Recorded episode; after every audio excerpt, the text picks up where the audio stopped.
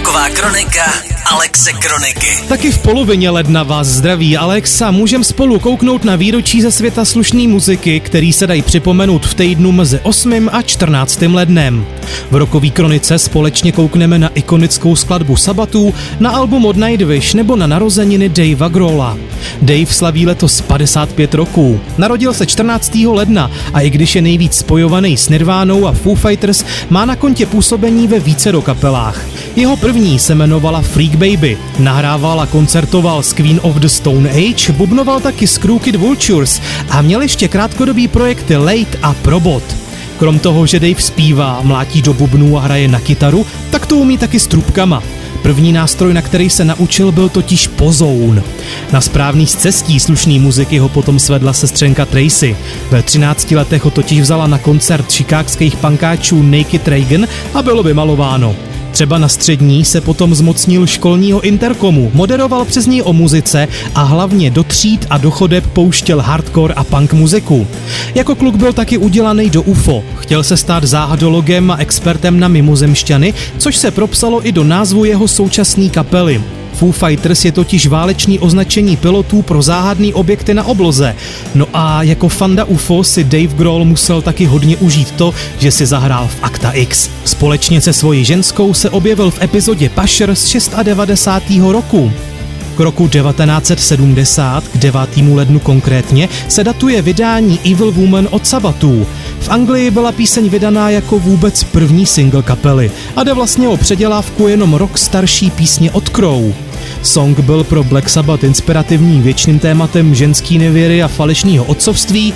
Evil Woman v celém názvu Evil Woman Don't Play Your Games With Me vypráví o chlápkovi, kterýmu se ženská snaží nakukat, že nosí jeho děcko a přitom má sviště upletenýho s někým docela jiným.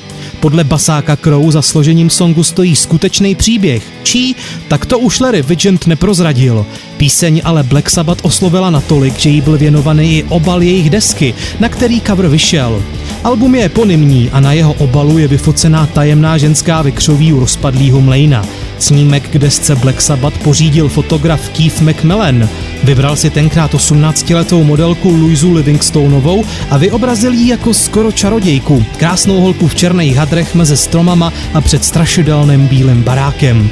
Tak co si budem, on to je docela horor, to o čem píseň Evil Woman pojednává. Hororovej nádech má taky celý album Imaginarium, to vydali Nightwish 10. ledna roku 2012.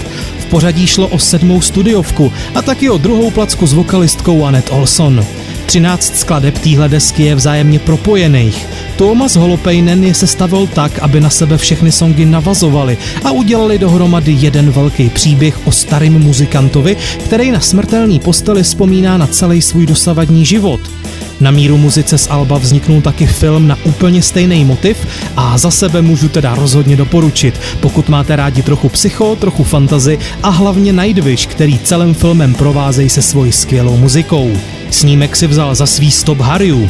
To je stejný režisér, který má na svědomí třeba i klip k písni Islander od Nightwish z předchozího alba, a když mu Holopainen řekl, že chce udělat hudební album jako předlohu pro filmový příběh, režiséra to úplně nadchlo. Šel z Nightwish do toho a taky trval na tom, že si ve filmu musí zahrát celá kapela.